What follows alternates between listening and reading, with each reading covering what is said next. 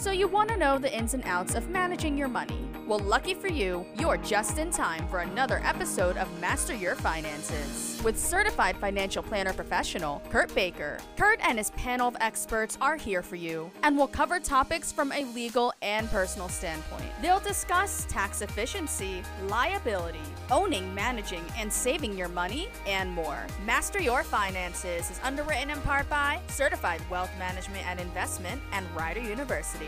Rider offers continuing studies programs for adults who need flexibility. Want to add new skills to your resume? Take a continuing studies course at Rider University. Now, let's learn how we can better change our habits with Kurt Baker. Welcome to Master Your Finances. Do you like to gain valuable insights on a range of topics, including leadership, business strategy, and clean energy innovation? Are you interested in learning about the challenges that may arise when starting and growing your own business? Do you want to know how to build a strong brand, assemble teams, and raise funds? If so, you want to hear from Dan Javan, the founder and CEO of Suntuity. Suntuity is a nationwide renewable energy company that specializes in residential solar, commercial, and utility scale projects. With over two decades of experience, Dan is uniquely qualified to help you feel empowered and confident in your ability to apply the insights and knowledge he shares. He'll motivate you to implement new strategies and take steps towards achieving your goals, as well as inspire you to contribute to environmental stewardship and make positive changes related to clean energy adoption. All right, Dan, thanks first for coming on the show. Do you want to tell us a little bit about your journey as the founder and CEO of Suntuity and, uh, what inspired you to start a renewable energy company in the first place? Yeah, Kurt, thanks for having me and um, glad to be on your show. You know, um, I think renewables is probably the fourth iteration in my journey in, in business. It's uh, started off with aviation, moved into technology, moved into pharmaceuticals, and of course, here I am now in renewables. So this is my fourth iteration. And again, along the way, I've picked up things in life I think that have helped each iteration do better. You know, really got into the renewables game about 13, 14 years ago, um, and really started with my own home, right? Putting solar on my home. Um, and at that time, it was more more than cost savings. It was really environmental stewardship to you know do things right for the environment. But then while doing that, you know, I found out there's a pretty good way of actually saving money, right, while doing that. So, you know, back in the day when I installed my system on my home, it cost $140,000.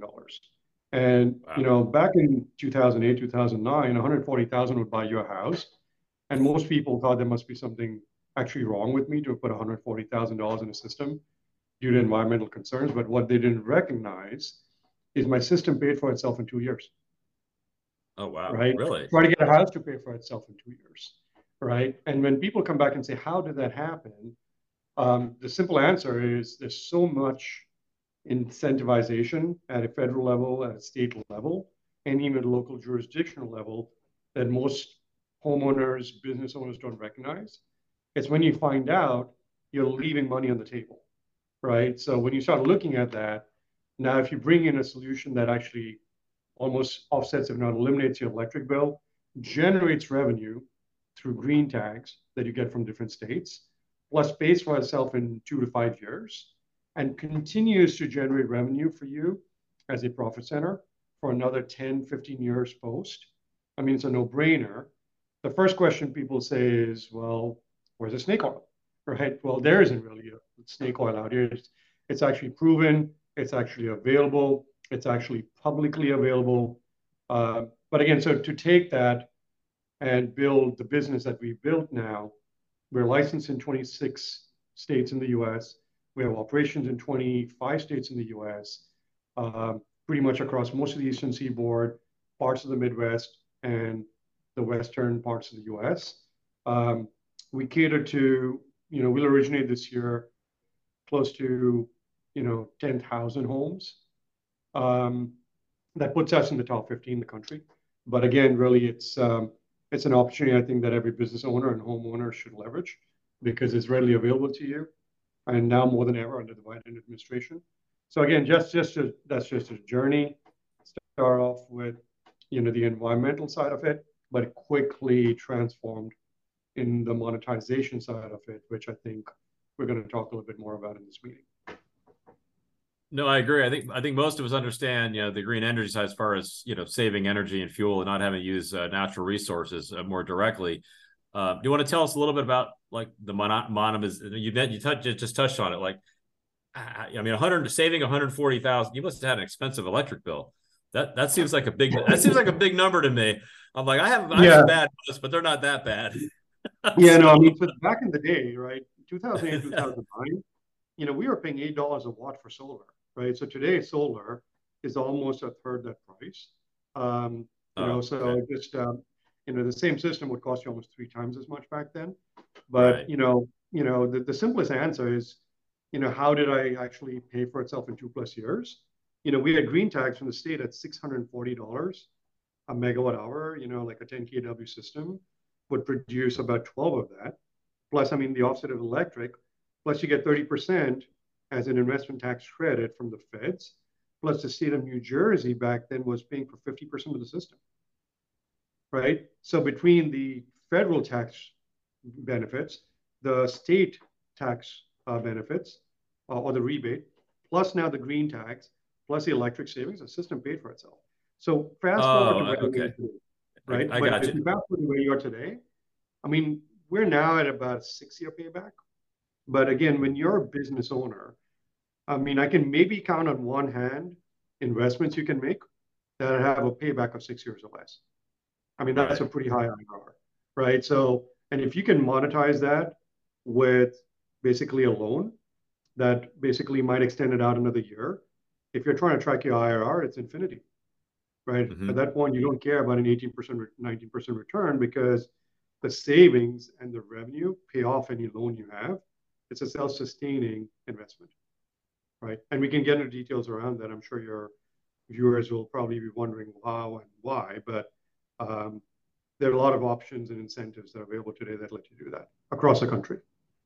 Right, right, absolutely. And I do know that each state is a little bit different. I mean, I remember reading that New Jersey tends to be at the top of the list when they talk about, you know, renewable energy. I mean, I happen to you know we're working remotely so i'm in i'm actually in florida right now and i know i was i was surprised when when i didn't hear like florida was like you know the leading you know one of the leading states in in in solar when there's so much sun down here it's literally the sunshine state uh, and New Jersey was ahead of it when I was looking at these surveys, which which surprised me a little bit, only because it seems like it'd be pretty easy to to roll out a solar uh, you know farm or whatever down in in Florida. But can you explain a little bit of the dynamics about how like a state like a New Jersey seems to be one of the leaders? Seems to be some of the more northern states, right? Is that yeah? You know, can you yeah, explain so a little I, bit how that all that's working out? Yeah, no, absolutely. So I'll start with Florida. Right, so Florida, you got FP&L, right? So FP&L, in fact, um, even though the the reason why the utility rates are low in FP&L, if you actually look at a lot of the solar installed in Florida today, yes, residential solar and small commercial solar is beginning to pick up, but your utility rates are pretty low right now, right? So solar has to compete with a low utility rate.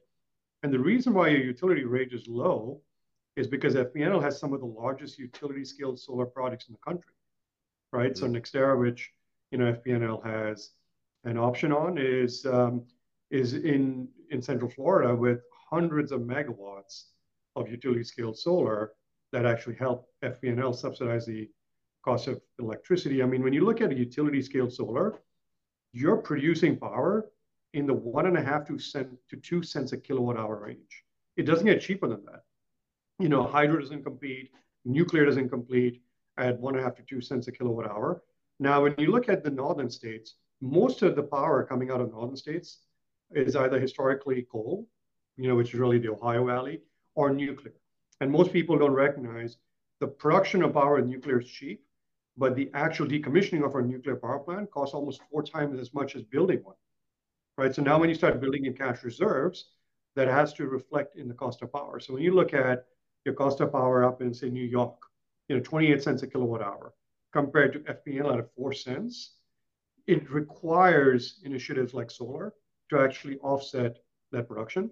And that's really why you see states in the northern or northeast parts of the US generating more incentives towards solar to offset that high cost of power, which you know, the cost of production itself of the power is high. So leading states are like Massachusetts, Connecticut, New York now with the different incentives they have, New Jersey, Maryland, PA, right? I mean, you wouldn't expect PA, which is more.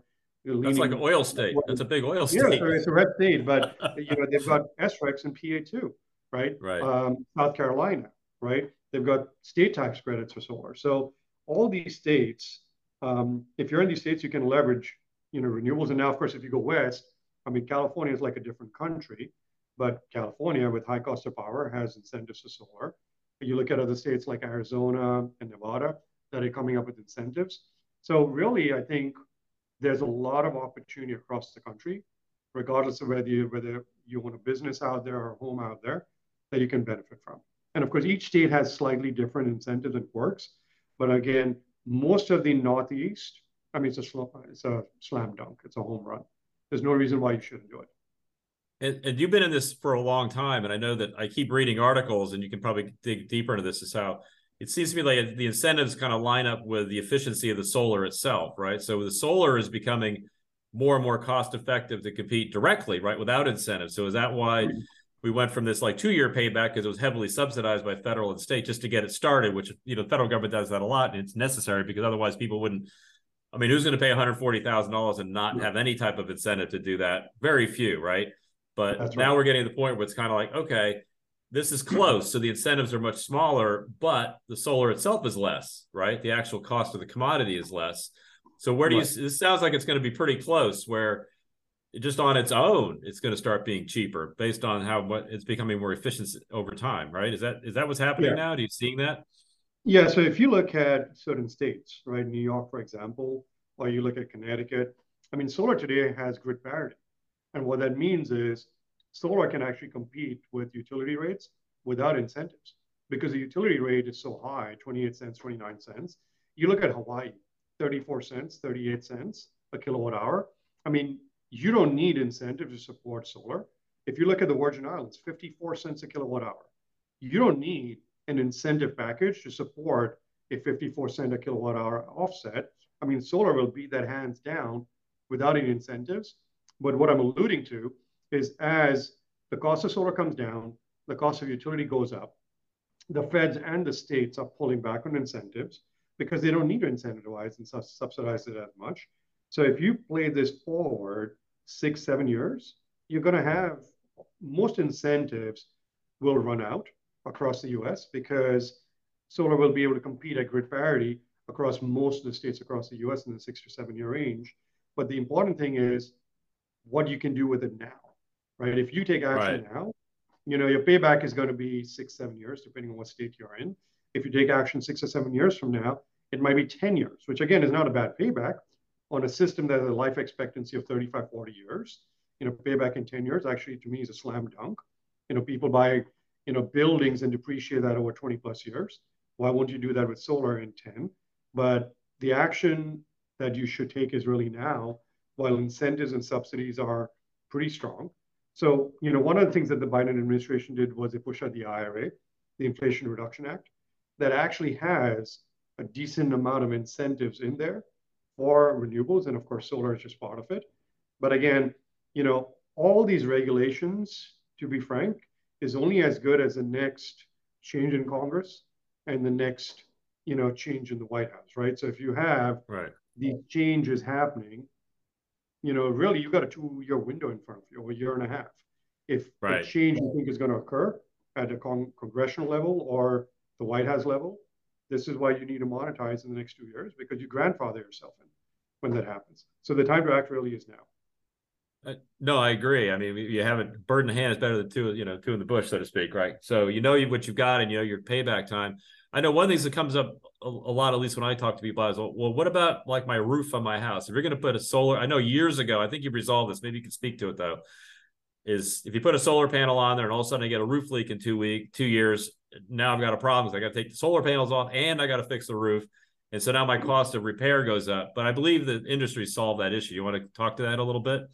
Yeah, no, absolutely. So, yeah, no, so technology has come a long way, right? And that includes not just the electronics and the solar, but even the racking systems, right? So the racking systems right now, most of the standoffs including include certain types of butyl tape on it that guarantee a waterproof uh, attachment point, um, regardless of how it's you know how how it's installed. Um, in addition to that, any integrator or solar installer across the country with any level of credibility will give you a warranty on the roof, right? Like, for example, we give you a 10 year warranty on the roof, right? So, if, and we, we guarantee all the penetrations, which means if you're going to have a problem for the next 10 years, we're going to come out and fix it. And again, we don't usually have a lot of problems using the new butyl tape methods of attachment. But again, it's all part and parcel of what we do. And uh, in addition, the roof under the solar system actually lasts longer. It has less UV exposure, less exposure to the elements. So you actually are indirectly extending the life of your roof. And again, if a leak has to happen, it's going to happen in the first couple of cycles. And most of it happens because of expansion contraction in winter. Um, so if you're in the southern, you know, states, you don't have expansion contraction winter, so that won't happen. But in the northern, it's really, you know, you might have ice damming that actually ends up with some kind of leak. But again, it doesn't happen with the newer technologies out there on attachment points. I mean, that's that used to happen five years ago, six years ago more often, but it doesn't happen as much right now. I think the industry has really transformed from technology and attachment points that negates that. Okay, so uh, I, I, guess another. Um, now, what about like just the general maintenance of it? I know um, maybe you address this now, but my like, you know, I don't know. You need how often you need to clean these, right? I mean, I mean they're, they're glass. So, you know, is it not a big deal? Is the rain sufficient to keep them pretty yeah. clean, or uh, you know, do you have to worry about any of that? Is that pretty mm, natural yeah, the way I mean, it happens? Yeah, no. Most of the U.S. you don't have to. Maybe in certain parts of Arizona, Nevada, in the desert, you know, climates you might have to uh, clean them out because you don't have rain sometimes for almost a year. But right. most of the U.S., the rain just washes it off. In fact, in the Northeast, you know, when you actually have snow, snow actually attaches itself to any dirt on the roof, right, on the solar. So when it actually melts, it actually just runs off with that. So you, will see after a snowstorm, the panels look almost like brand new. So in fact, you don't have really any maintenance or cleaning. And again, there's no moving parts when it comes to solar, right? Mm-hmm. So um, unlike you know wind where you need to change bearings and things like that. Solar it's a stationary product. There's no moving parts. And it's you know um, basically minimal maintenance if any. And again maintenance happens with larger inverters where you're really cleaning like air filters which again you know if you've got an air filter you got to clean that anyways in your hvac once a year you know you just take it out and do it and it's all readily accessible. But outside of that i mean it's maintenance is minimal Excellent. Uh, we're going to take a quick break. You're listening to Master Your Finances. We'll be right back. This is Master Your Finances with Kurt Baker, certified financial planner professional. Learn about tax efficiency, liability, owning, managing, and saving your money, and more from Kurt and his experienced panel of guests. Master Your Finances is underwritten in part by Certified Wealth Management and Investment and Rider University. Rider University offers flexible education for adult learners. For more information, it's rider.edu slash next step. Welcome back. You're listening to uh, Master Your Finance with uh, Dan Javan, and we're talking about solar power and uh, some of the things that have been happening over the years to make it a little bit better and how the incentives have actually dropped because the uh, they become more efficient, right? And they've become cheaper to actually install, and they're better to install now because they've resolved some of the issues with the roof and and really don't have to maintain them too often. Um, so they're pretty uh, low maintenance once you get the things uh, loaded on there.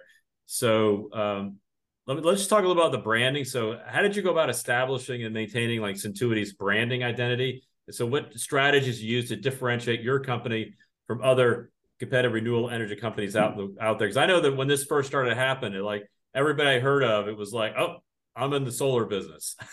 it's like I can't tell you how many people I talked to were in the solar business that you know a year later they weren't in the solar business. Let's just say. Yeah, no, you know, you know, uh, I, I completely agree, Kurt. It's uh, you know, it's solar started off as a cottage industry, right? So you had a lot of folks that basically were in carpentry and electrical work that got into solar, but very few, you know, business owners jumped into solar that had prior Fortune 100 and Fortune 500 experience.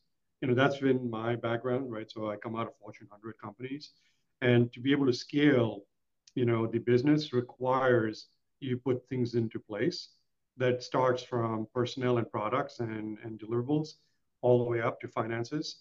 Um, you know, so when we got into the actual solar transactions, really, it was never on a transactional basis. It was really to meet ex- meet and exceed expectations we set with our customers, because that's really how businesses grow. You know, uh, I learned early on that you need to build trust every day with your customers, with your colleagues, and your partners, right? And using that mantra is really what's been propelling our business forward. Um, we try to always exceed expectations. Don't set promises you can't deliver on. And ex- one thing that's extremely important, and you'll see a lot of fly-by-night guys, you know, two men off a bus. Like you said, we're in the solar business. Um, you know, don't do things that, you know, are in the gray area. Don't do things that are legal. Don't skirt on laws, because at the end of the day, you're putting a power plant on someone's house or business, right? If you don't know what you're doing, you can do a lot of damage. And you know, a lot of people look at the lowest price point. They might look at the quality of the product, but what they miss is the quality of the workmanship of the of the actual installation, right? So, um, so part and parcel of what we did was bring in talent that actually was used to delivering with quality. Like we've got a full, you know, QA QC department that actually reviews every single project. You know, uh, to do more of that, I think is really sort of what started building the brand image of the organization. But then, of course, at the same time, it's being able to scale, and a lot of that comes from prior experiences I've had in my other businesses. No, that's excellent, and you you bring up something because I know you know when I was hearing, I mean, there's only so many. I mean, there I don't know how many there are, but there's several big companies that make solar panels, right? But there's more people that actually install them. So even though you might have the same name of the product, you, the installation is still important. It's just like hiring a carpenter. I mean, you can go down and buy two by fours down at Home Depot, and they're all going to be pretty much the same, no matter who buys them. But how they get installed and built, how it builds your house out, could be very different depending on the skill set of the, of the carpenter that came in there to actually do the work, right? Um, right. So I, I, I, agree, especially with a roof. Um, and you're right, it is a power plant. People don't realize you've got whatever 7,500 kilowatt, whatever the number is on your roof that that's a power plant. So it's uh you know you need to pay attention. There's a lot of power coming out of that, and you can get hurt or killed if you don't treat it correctly, right? Yeah, so, yeah. I mean, and, and people sometimes you know skimp on the pricing. You know, it's like heart surgery, right? If you're going to replace your valve, would you go to the cheapest surgeon in the block? Right? You wouldn't, right? You'd go to the the best skill, the one who has the highest ratings, you know, the one that actually delivers, you know, success every time. I mean, people need to keep that in mind because like we said, it's um, uh, if you don't do it right, you can do some damage.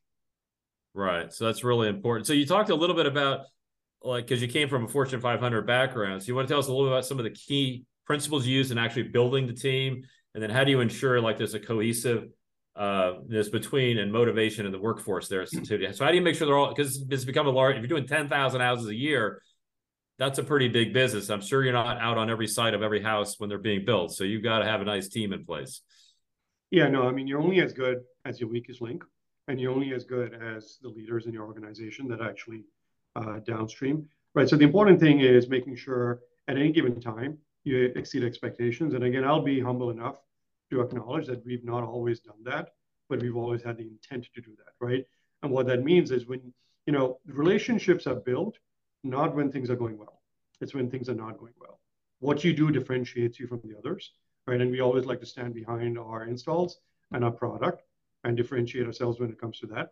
A lot of people don't think of that way. You know, it's uh, maybe it's I'm a more traditionalist when it comes to business acumen around it, but I think there's still a place, um, you know, in, in in the country today, in the world today, for some of these traditional business methodologies where you know a handshake means something, promising someone that you deliver on means something, right? And I think people actually appreciate that. So, so from our perspective, it's deliver with excellence, exceed expectations, surround yourself, frankly, with people that know more than you do, right? If you're the most knowledgeable person in the room as a leader, you've got a problem, right? You need to get to a point where you can become obsolete in your organization. And the day you can do that, you actually build a successful organization. A lot of leaders that are new to the game feel that as a threat, right? That's really not a threat. I mean, there's really nothing for you to lose. It's your organization. But to do those things, I think, are the things that you use to, you know, get to success, and then obviously build a culture. Your culture has to be built around excellence, leadership, you know, leading from the front, and also have a sense of humility. Because if you don't have humility, you can't acknowledge mistakes you made. If you can't acknowledge mistakes you made, you're not going to be able to fix them. So those are just some of the things that, you know, me at a personal level, I leverage. And a lot of this stuff, you know, Kurt, I mentioned, I started off my background in aviation. You know, I used to be a commercial pilot, I used to be a flight instructor.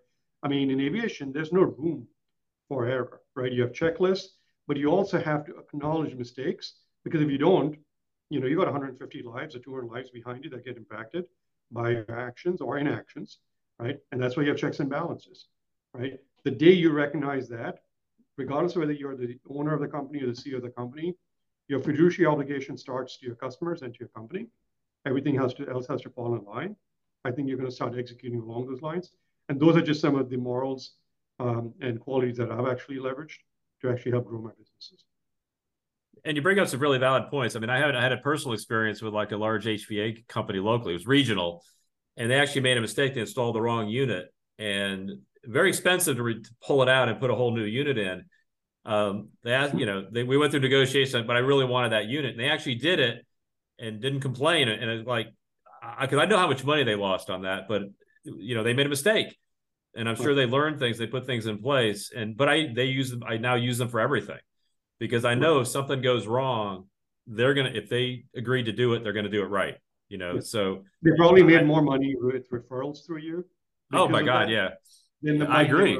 You're going not changing that, right? So, you know, that's what we need to roll forward on. So, and I think, in your point out, I think a lot of businesses they look they look very myopic on this one transaction. If I lose X dollars, I mean, I'm going to suffer a loss. It's almost like, hey, look, if you resolve a problem, it, that's a marketing cost in my view, right? It's kind of like, hey, you made a mistake. We all make mistakes, but we learn from those mistakes. So that means that next hundred that go out the door, you're probably not going to make that mistake. The next thousand, the next two thousand, whatever the number is, that is highly unlikely to happen because you're going to put something in place to prevent that or minimize the chance of that ever happening again. And I'm sure you probably had some things along your way where you're like, oh, we don't want that happening again. So here's what we're going to do now to make sure no other customer has to to be involved in that particular situation again because we had some break in our system or our process that wasn't quite working the way we hoped it would work, right? Yep, absolutely. You're spot on. Yeah. All right. So we're going to take another quick break. You're listening to Master Your Finances. This is Master Your Finances with Kurt Baker, certified financial planner professional. Learn about tax efficiency, liability, owning, managing, and saving your money, and more from Kurt and his experienced panel of guests. Master Your Finances is underwritten in part by Certified Wealth Management and Investment and Rider University. Rider University offers flexible education for adult learners. For more information, it's rider.edu slash next step.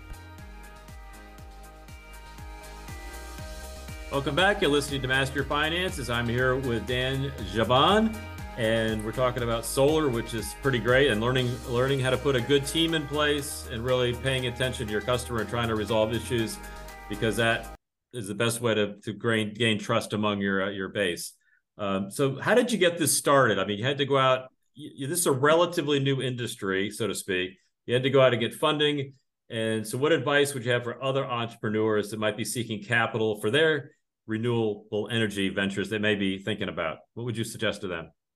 Yeah, so my first response is get creative. And what that means is, you know, think outside the box, right? So most people that get into a business or want to launch something, the first idea is, well, how do I leverage the banks and get a loan, right? Um, there's different ways of actually raising cash and capital well beyond just banks.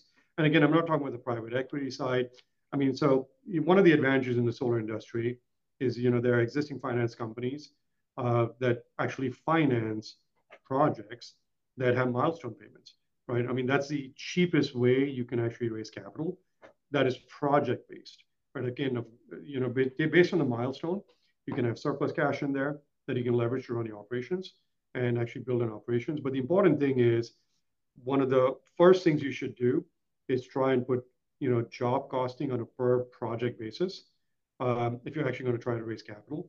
Um, or again, if you're just a business in general, really make sure that your use of funds is for the appropriate means that you actually took the cash out of. I mean, in addition to that, you know, for renewables today, you have green banks that are willing to give you loans at low interest rates. You have different finance companies that will fund you. You have EPCs that will actually own the system and just sell you the power through a PPR lease agreement, right? That you can actually then buy out after six years or seven years from them, right? So let them bear their initial upfront cost, right? That's another methodology. And you now, just went through a, yeah. I'm sorry to interrupt you, but you're going through a lot of strategies, which I don't think the listeners are going to quite catch on. So you mind just talking? Anyway, let's we'll get through them all. I would definitely want to get through them all, okay. but you want to break down maybe how that project base works, or might have you just give us kind of a structure, an example structure of like how that might work. I mean, I don't. You've been doing this a long time, so you're you're, you're more. So tell us, okay, I'm gonna. That's a great idea. So what are what? How would I kind of do that? I mean, what's uh what are some methodologies apart? like just basic just the basics, not too much detail, but what the basics. yeah, yeah. So, so, the, so the easiest financing you can get, frankly, is a loan for the project, right? So you can get a loan from the Green Bank, you can get it from the SBA, you can get it from your local bank. That's one methodology. Um, and again, getting a loan is fairly straightforward. You basically have your financials that you offer them, and they'll say yeah or nay, and then it's going to be for, for the project itself. You know, most banks will give you a loan today with no liens on your actual asset other than the project itself, right? That's one way of doing it. The other option I brought up is like a power purchase agreement or a lease, where you don't have to own the system, at least not on day one. Just buy the power from the system, let somebody else own it and fund it and have a buyout option, right? To me, that's actually usually the best way to do it is if you do that, the system is now being run, tested, maintained, insured at someone else's, you know, expense and then, you know, like a lot of a lot of business owners may not have the tax appetite, right, to take all the tax benefits. Having a PPA lease is probably the best way to do it because a third-party financier takes all the tax benefits, just like you're leasing equipment, right? There's no difference right. between leasing a solar and leasing a vehicle. You do it the same way, and then you do a buyout clause at the end of six years or ten years or whatever. The system's already been tried, tested, proven. It's reliable. The guarantees and warranties you know are in place at that point, you do a buyout and then you take a loan, right? Or then you can actually run that off cash flows. Like in states where you have SRECs, right? Uh, green tags, Jersey, Maryland, Massachusetts, you could even forward contract on the green tags. Like for example, New Jersey, it's $100 a kilowatt hour, uh, megawatt hour for 15 years. Let's say you had a 100 kW system that would give you about $12,000 of green tags. You can take a loan against the green tags, right? Mm-hmm. And collateralize just the green tags. You can even actually sell your green tags up front uh, for a discount based on, you know, uh, a discount rate that you can agree upon, 6%, 7%. So there's a lot of different ways. And I know, I mean, I can pretty much write, you know, several pages around this because there's so many different creative ways of doing this. But again, I started off the discussion saying you have to get creative. There's a lot of money sitting out there. Like even the Department of Commerce is sitting on cash that you can leverage. Are, are there any, are there any resources somebody could go to to kind of research like some methodologies on a finance like green or solar? I mean, are yeah. there places that kind of hubs that you can go to and kind of say, hey, here's here's some options that we see are working right now. Yeah, so so there'll be so I'll give you a high level. So if you go to the SEIA website, uh, which is seia.org, which is the Solar Energy Industries Association, they have different types of financing on there. Now, I won't give you details of who the financiers are, but it'll tell right. you different options, right? And if you now just run a Google search for certain types of financing in solar, you'll get pages and pages of companies that are willing to provide it, right? I mean, when we started in renewables and solar 12 years ago, we had maybe folks you can count on one hand, right? Solar is now a multi-billion dollar industry, and the financing portion of it is even bigger. So, I mean, there's financing readily available. All you have to do is know what keywords to use, and you can pick up the keywords from the SEIA website and run searches for that. Okay, that's fantastic. Wow. I had no idea there was that many different ways to. I mean, I heard, I know some of those things, but I was like, wow, that's a lot of different options out there. So let's just say that it's developed and it's matured to the point where the the bigger investors are very interested in this because I guess they're seeing, uh, they're probably seeing a pretty good return and a relatively low risk rate. I'm going to assume, right? Is that is that what's been yeah. kind of happening out there? Uh, it's it's a relatively yeah. low risk strategy for people. Yeah, yeah. So default rates are really low because you know solar saves you money. So if someone is defaulting, right. they're going to have to pay a high electric bill. And what happens with the high right. electric bill that you don't pay is you get shut off, right? So it's a utility that you can't live right. without. So you'd rather pay your solar bill than have to pay a high utility rate, right? So when you look at default rates, it's really low. Uh, even with all the issues of the pandemic and, and and you know capital markets tightening up, the default rates are pretty low because people typically pay their utility bills, right? You know, so yeah. it, it's a fairly risk averse transaction. And at the end of the day, if you don't pay your bill, the financiers have the right to redirect the power to the grid anyways, and they'll just monetize it from the utility. So they have. Oh, there you go. It's like assignment of leases for a commercial landlord. So, the bank right. is like you've got a backstop. So, right. So, uh, uh, well, what if when I sell my home? I'm assuming these are now assignable, right? I can assume them or assign them. Um, yeah. Yeah. So you can correct? assign them, and again, many financiers have an automatic approval flow in there. So you know, and some of them will come back and say the new homeowner has to you know qualify. But again, qualification criteria actually go down each year. Right. When you first right. got into this, you need to have a 780 score. I mean, now you can get a lease or PPA down to 600 with certain programs, right? So, and okay. anyone coming in that qualifies for a mortgage is going to have a score well well above that, and it's only going to save them money. So there's no reason why people wouldn't do it. So. Okay, so yeah, I've never seen an issue with somebody transferring a house with solar on it personally, but uh, but I know there's a process. You do have to have an extra couple steps in there, but it just yeah. it just you know it's an extra form that you sign. That's it. Right. So, any other financing ideas? I mean, you've got a lot of ideas out there. Any other resources for that? So, um, no, I mean, it's, it's different for different, you know, opportunities, right? So, like for example, under the IRA now you have obviously the ITC, the investment tax credit, was there before, but now you also have a PTC, which is a performance tax credit, right? So you actually get paid based on the performance of the system as another revenue source on top of the power that you save and produce right? So I would recommend people look at ITC and PTC online for solar, and you'll see different ways of financing, and you can finance the performance revenue also on a system with a loan against that, right? So there's just so many options out there. Uh, and again, you know, obviously different folks in different states have different, you know, things that they cater to. You have state tax incentives and state loan incentives too. Like New York has a green bank, right? So they'll do actually loans for you know different solutions in New York for the commercial side of it, in addition to you know all the other financiers that you have that will need to put money in. So um, all I'd say is there's just a ton of opportunities out there.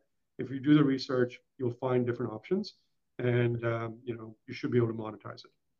Excellent. We're going to take another quick break. You're listening to Master Your Finances. This is Master Your Finances with Kurt Baker, certified financial planner professional. Learn about tax efficiency, liability, owning, managing, and saving your money, and more from Kurt and his experienced panel of guests. Master Your Finances is underwritten in part by Certified Wealth Management and Investment and Rider University. Rider University offers flexible education for adult learners. For more information, it's rider.edu slash next step.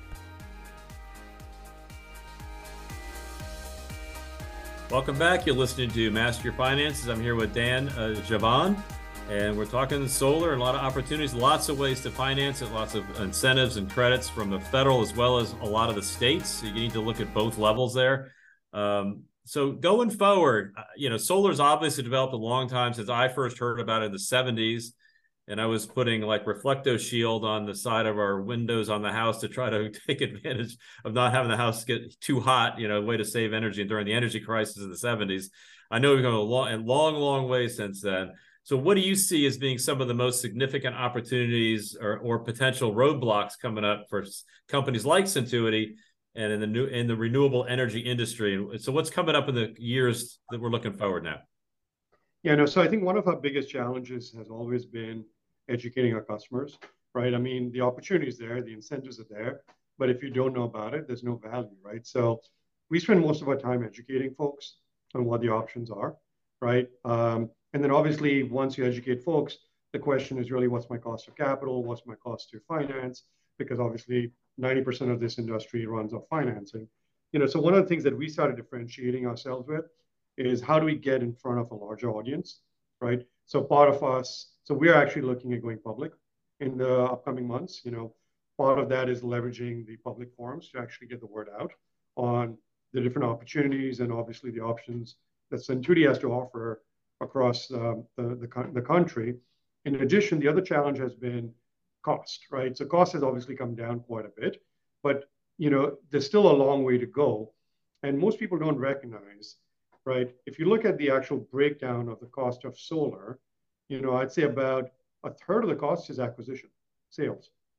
Another third yeah. is buying down your loan APR, uh, depending on whether it's residential or commercial. And then the actual system itself, you know, with our entire margin stack and everything else in the EPC, is really 40% of the cost, right? So if you can start bringing down the cost of acquisition, you bring that cost of financing down, um, you now are able to bring down the overall cost by almost 25 to 30 percent at a minimum, right? So one of the reasons why we're also going public is access to cheaper cost of capital, because then we can leverage that cheaper cost of capital, and then obviously, you know, um, leverage that for our customers. Um, the other thing that we've done, and we just put a press release out, is our, our first direct-to-consumer website, right? In the past, you want to buy a car, you would go to a dealership, right? So up to now, you want to buy solar, someone's got to knock on your door, or you got to call a sales guy, he's got to show up, and he's going to charge you in your cost stack, the cost of acquisition that could be as high as 30%. So with our direct-to-consumer website, it's AI-enabled, financing approval all on the website, contracts all on the website, engineering all on the website through AI technologies at a cost that's about 35% cheaper. And you can go out there right now, buy a system in 15 minutes, fully finance it, and actually walk out of there with a full design, full contracts um, that you'll actually get a site survey date on, where we'll actually come take a look at your house or your business and actually let you know if this is all good to go. But again, so it's the first website of its type that's AI enabled in the industry. And we're doing that because we want solar to be a lot more accessible to people. And to do that, you've got to bring the cost down because as you bring the cost down, you open up new states and new markets because now you can compete with lower utilities. And again, so our direct to consumer website's open to all states in the continental US today, and you can transact. But it's stuff like that that we need to do as an industry to actually grow the industry. I mean, if you look at all of last year, the industry installed maybe 600,000 homes, right, across the country, which is nothing. I mean, penetration rate of solar today, 4.6%.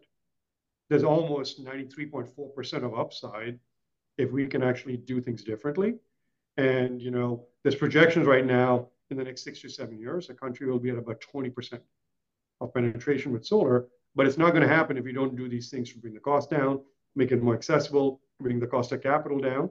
And those are the things that we are doing as an organization and also as a move towards being a public company to be able to leverage that for our customer base and consumer base. It, one of the things I read, and I don't know what this means, and you you can maybe explain this further. I just remember reading an article like in California, they're having all new homes at some point need to be solar ready. So how does that differentiate between an older home that's already been there for 30, 40 years? And how does that help as far as this process goes? And do you see that happening more and more where the contractor either voluntarily or maybe a state is like requiring it as part of the code? Yeah. What, what, do you kind of see and happen out that, there as far as allowing this to happen?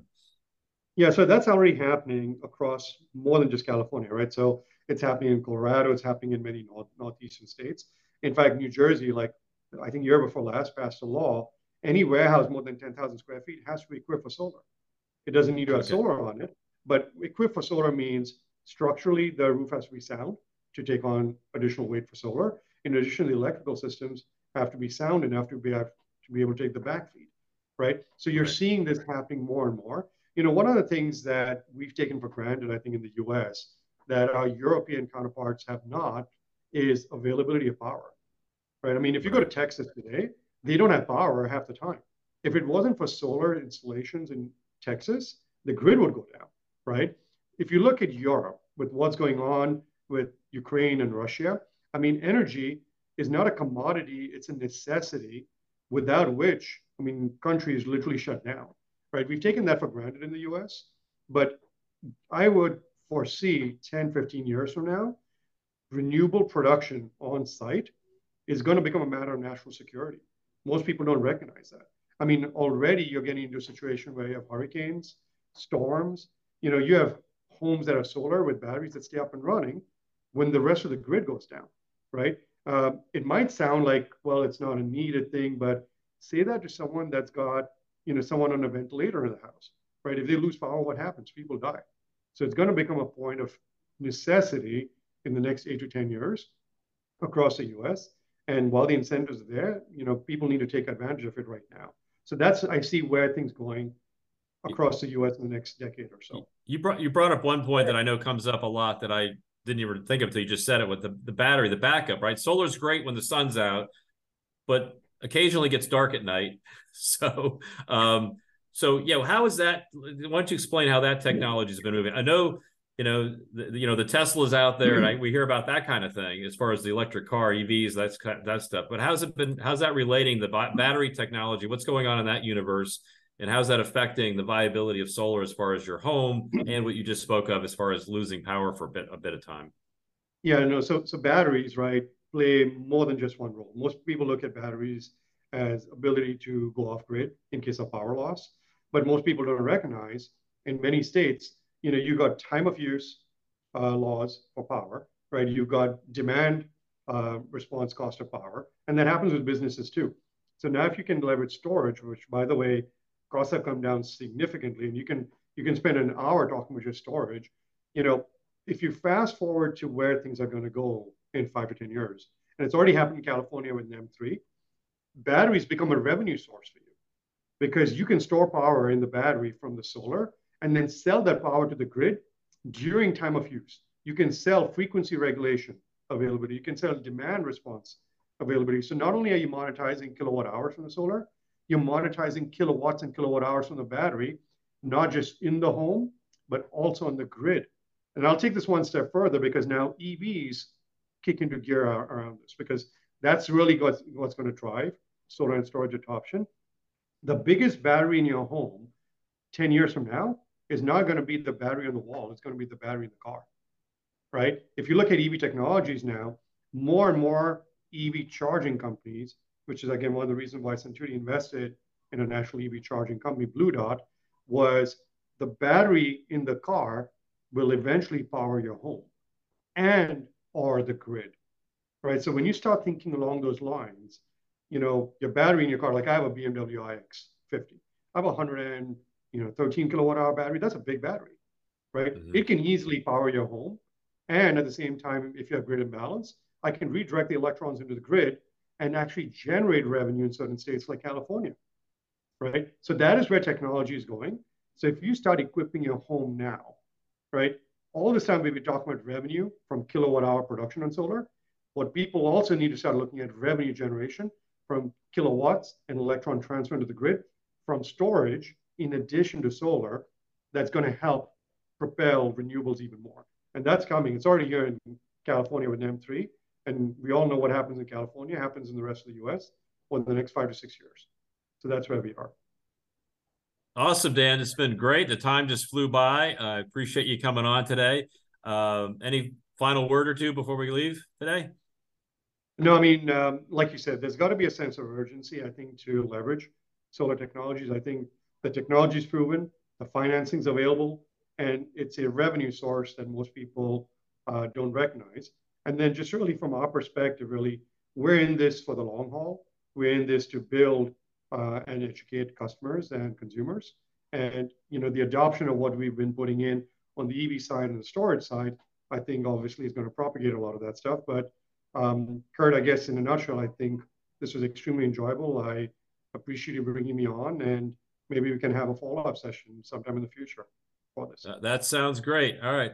Well, thanks again, uh, Dan. Appreciate you coming on. You've listened to Master Your Finances. You can subscribe. Don't forget it, masteryourfinances.us. Have a great day. That was this week's episode of Master Your Finances with Kurt Baker, certified financial planner professional. Tune in every Sunday at 9 a.m. to expand your knowledge in building and managing your wealth. Missed an episode? No worries. You can subscribe to a free weekly episode of Master Your Finances to listen to on your favorite podcasting platform Apple, Spotify, Google Podcasts, whatever. Master Your Finances is underwritten in part by Certified Wealth Management and Investment and Rider University. Rider offers continuing studies programs for adults who need flexibility. Want to add new skills to your resume? Take a continuing studies course at Rider University.